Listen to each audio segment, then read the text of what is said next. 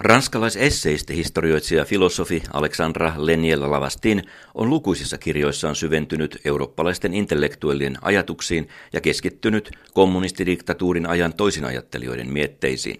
Nyt viimeisimmässä teoksessaan Eksynyt ajatus, islamismi, populismi, antisemitismi, essee Euroopan itsetuhoisista mieltymyksistä, hän arvostelee voimakkaasti yli vuosikymmenen kestänyttä, kuten hän sanoo, ajatuspappien petosta – Nämä mielipidevaikuttajat, toimittajat, poliitikot, kirjailijat ja taiteilijat ovat sokeasti olleet kykenemättömiä myöntämään, että poliittisella korrektiudella ja halpamaisilla houkutuksillaan he ovat pedanneet sängyn äärioikeiston Euroopalle. Eivätkö he ole nähneet, että he eivät ole lakanneet auttamasta samanaikaisesti nousevia kahta aikamme suurinta vaaraa, Toisaalla kansallispopulismia ja toisaalla islamismia kysyy esseisti ja muistuttaa vuosituhannen alun vaalienkin todistavan vahvan ja ennennäkemättömän ilmiön kansallisperinnen nationalismin ilmestyneen Ranskaan, Belgiaan, Itävaltaan, Alankomaihin, Britanniaan, Italiaan, Unkariin, Slovakiaan, Puolaan, Kreikkaan, Tanskaan, Ruotsiin, Norjaan, Suomeen ja Sveitsiin, siis Eurooppaan. Aleksandra Leniel Lavastin pitää kansallispopulismin uhkaa todellisena vaarana vanhalle mantereelle. Islamismin, maahanmuuton, globaalin hyperkapitalismin ja väestön vanhenemisen pelot ovat ideologisesti yhtä pelottavia kuin 30-luvun tapahtumat. Kuvitellaanpa, että saamme laskuvarjolla vieraan Eurooppaamme.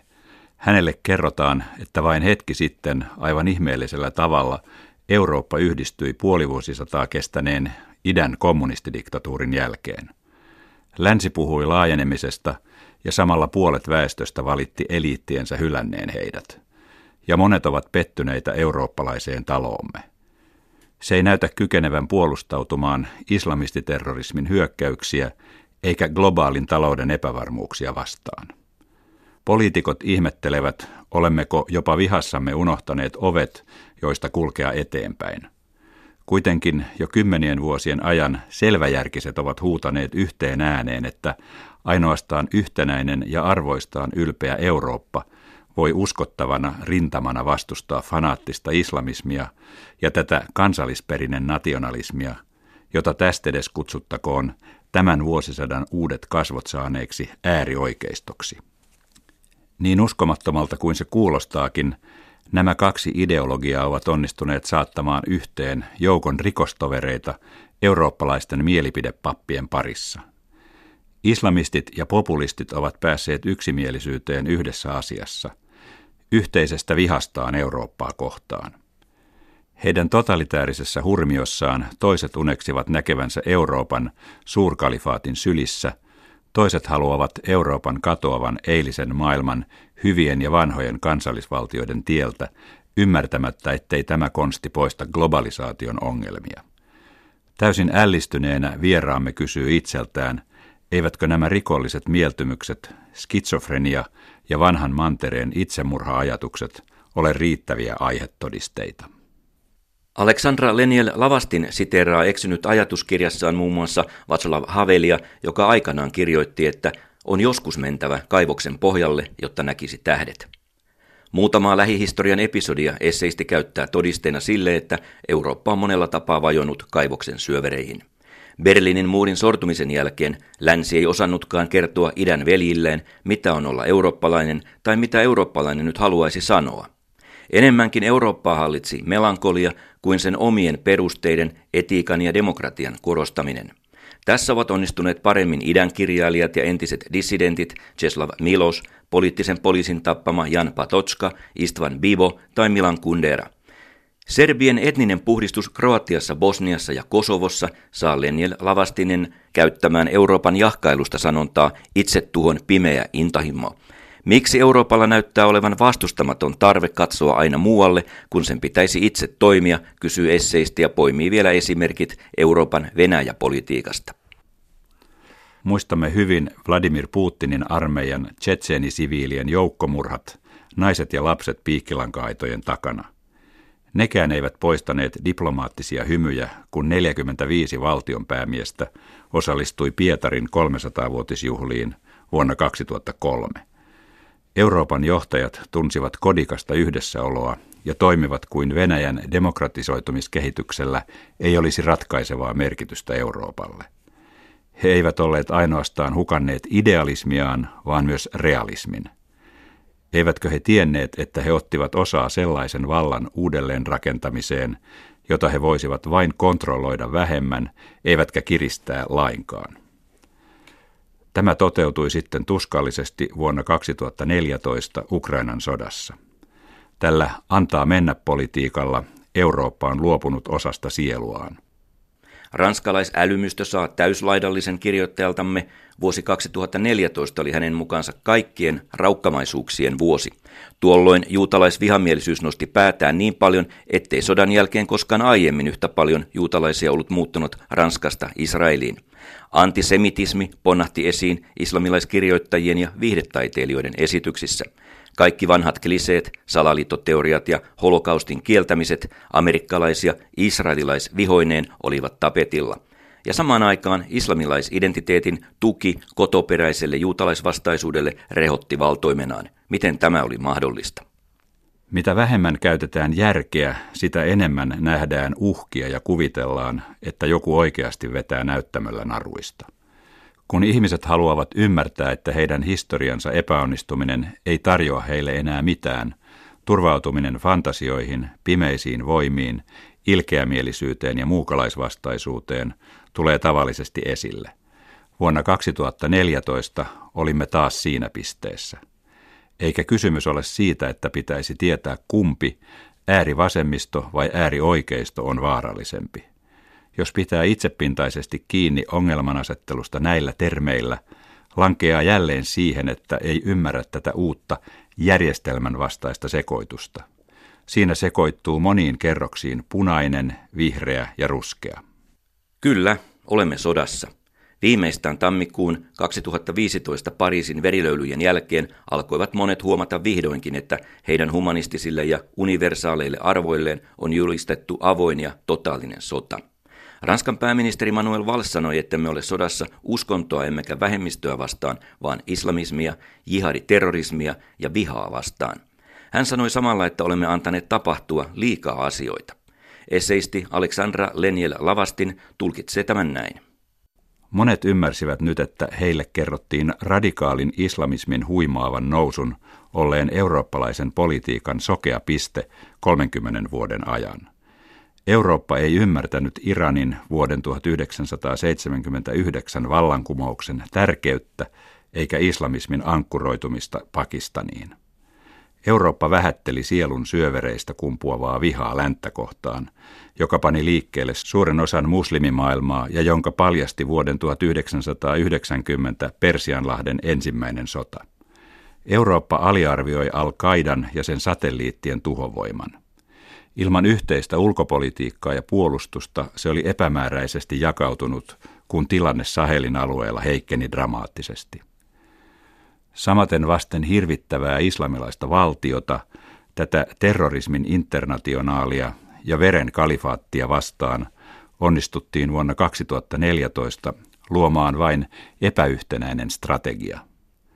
Samalla Ranskan hallitus alkoi tuhota armeijaansa viimeistä eurooppalaista armeijaa Britannian kanssa itsemurhaisilla ja mielettömillä budjettileikkauksilla.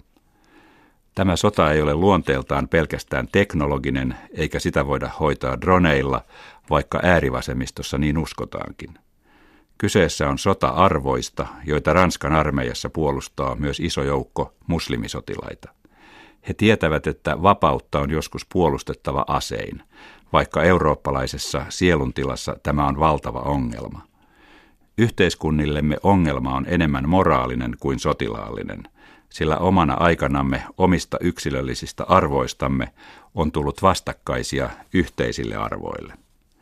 Tämä kollektiivisuus kuitenkin alkoi yhtäkkiä herätä yksilöissä tammikuun 11. Aleksandra Leniel Lavastin ei hyväksy lainkaan 670-luvuille perustuvaa ajattelua siitä, että eurooppalaisten täytyisi syyllistää itseään loputtomiin siirtomaavallan ajoista tai kolmannen maailman ongelmista, tai että terrorismi on integraatio-ongelma. Sosiologien ja toimittajien vierailut ongelmaslummeissa, joissa yhdestä esseistimme itse asuu, eivät ole tuoneet esiin uusien sukupolvien ongelmia ja identiteettikriisiä. Monikulttuurisuuspolitiikka on epäonnistunut, koulujärjestelmä on syventänyt ongelmia ja uusi älyllinen epäjärjestys on edelleen vallalla. Kuinka kauan aktiivisia terroristeja maissamme voidaan pitää uhreina, vaikka valtaosa heistä on ollut integroituneita länsimaihin silloin, kun he ovat iskunsa tehneet? Foreign Policy-instituutin taannoinen tutkimus 400 Al-Qaidan jäsenestä osoitti, että lähes kaksi kolmesta oli käynyt läpi toisen asteen koulutuksen, kolme neljästä kuului alempaan keskiluokkaan tai keskiluokkaan, saman verran oli saanut insinööri- tai arkkitehtitasoista yliopistokoulutusta. Miten niin sorrettuja? Suurin osa jihadisteista on puhtaita globalisoituneen maailman tuotteita, ja tuota maailmaa vastaan he taistelevat – Nykyisille sukupolville islam ei ole enää sama kuin heidän Pohjois-Afrikasta tulleille vanhemmilleen, jotka uusi maa irrotti heidän kulttuuristaan ja laittoi lähes suljettuihin lähiöihin, joissa köyhyyttä ja työttömyyttä autettiin sosiaalituilla. Niin oikeisto kuin vasemmisto osti rauhan lähiöihin. Mutta uusi sukupolvi on säilyttänyt katkeruuden. Vuoden 2000 tienoilla tämä kaikki muuttui alkoi joidenkin nuorten kostonhimoinen liittyminen globalisoituneeseen islamin murrokseen. Pikkurikollisuuden, koulun epäonnistumisen ja vankilavisiittien myötä väkivalta tuli kuvaan mukaan. Kymmenen vuotta sitten nämä nuoret määrittelivät itsensä pohjoisafrikkalaisista vanhemmista Ranskassa syntyneiksi. Nyt määritys on muuttunut sellaiseksi, missä keskeiseksi on noussut enemmän tai vähemmän aggressiivinen ja provokatiivinen vastakulttuurinen islam. Eksynyt ajatusesseen kirjoittaja tiivistää viimeisessä luvussa humanismi vai barbaria uhkakuvan Michel Henrin sanoin. Uuden tyyppinen barbaria on tunkeutunut yhteiskuntaamme ja suistaa sen perikatoon. Sen periaate on yksinkertainen. Ensimmäisen kerran humanismin historiassa – tieto ja kulttuuri kulkekoot eri suuntiin. Filosofia historioitsija Leniel Lavastin muistuttaa kalifaatin rakentajilla olevan valtavat resurssit niin raaka-aineiden, öljyn kuin elintarvikkeiden muodossa. Hänen mukaansa lisäksi parikymmentä pankkia jatkaa tänäkin vuonna kalifaatin kansainvälisiä rahasiirtoja ilman minkäänlaisia sanktioita – Samaan aikaan eurooppalaista modernismia vastustava uskonnollinen fanatismi käyttää sosiaalista mediaa ja internettiä ennennäkemättömällä tavalla mobilisoidakseen muslimimaailmaa omiin tarkoituksiinsa. Vain 70 vuotta sitten Eurooppa alkoi nousta tuhkasta ja suojautua puhdasta vihollistaan nationalismia vastaan, joka juuri nyt äärioikealla, äärivasemmiston argumenteilla saarnaa globalisaatiota vastaan ja yhtä aikaa kuin sivilisaatiotamme uhkaava islamismi. Eurooppa valitsi niin hyvässä kuin pahassa kohtalokseen ajatuksiltaan vapaamman, hyvinvoivimman ja onnellisemman tien, valistuksen jatkajaksi. Aleksandra Leniel Lavastinen ajatuksiin eurooppalaiset tuomitsivat itsensä keksimään ja keksimään, keksiäkseen uudelleen ja uudelleen. Historialla on Euroopalle edistyksen tie, joka ei ole vapaa järjettömästä hyperkapitalismin kilpailuista ja muista ongelmista jotka ovatkin saaneet eurooppalaiset pohtimaan, synnyttivätkö he itse pahimman vihollisensa ja häpeällisen vihollisensa. Tämän onnettoman sivilisaation aikoo lyödä uusi jihadistien internationaali. Horisontissa onkin samalla kansallispopulistinen uhka. Suurimmalta osaltaan massiivinen muslimimaahanmuutto on jo nyt kasvattanut populistien kannatusta kaikkialla. Vasemmisto ja oikeisto ovat tehneet maahanmuuttopolitiikassaan virheitä – ja samalla ylen katsoneet näiden virheiden ruokkimaa populistien kannatuksen nousua. Koskaan vuoden 1945 jälkeen maahanmuuton ja globalisaation välimaastossa ei Euroopassa ole ollut samaan aikaan yhtä voimakasta yksilöllisyyden, yhteiskunnallisuuden, kansallisen ja sivistyksellisen arvonalennuksen ahdistusta.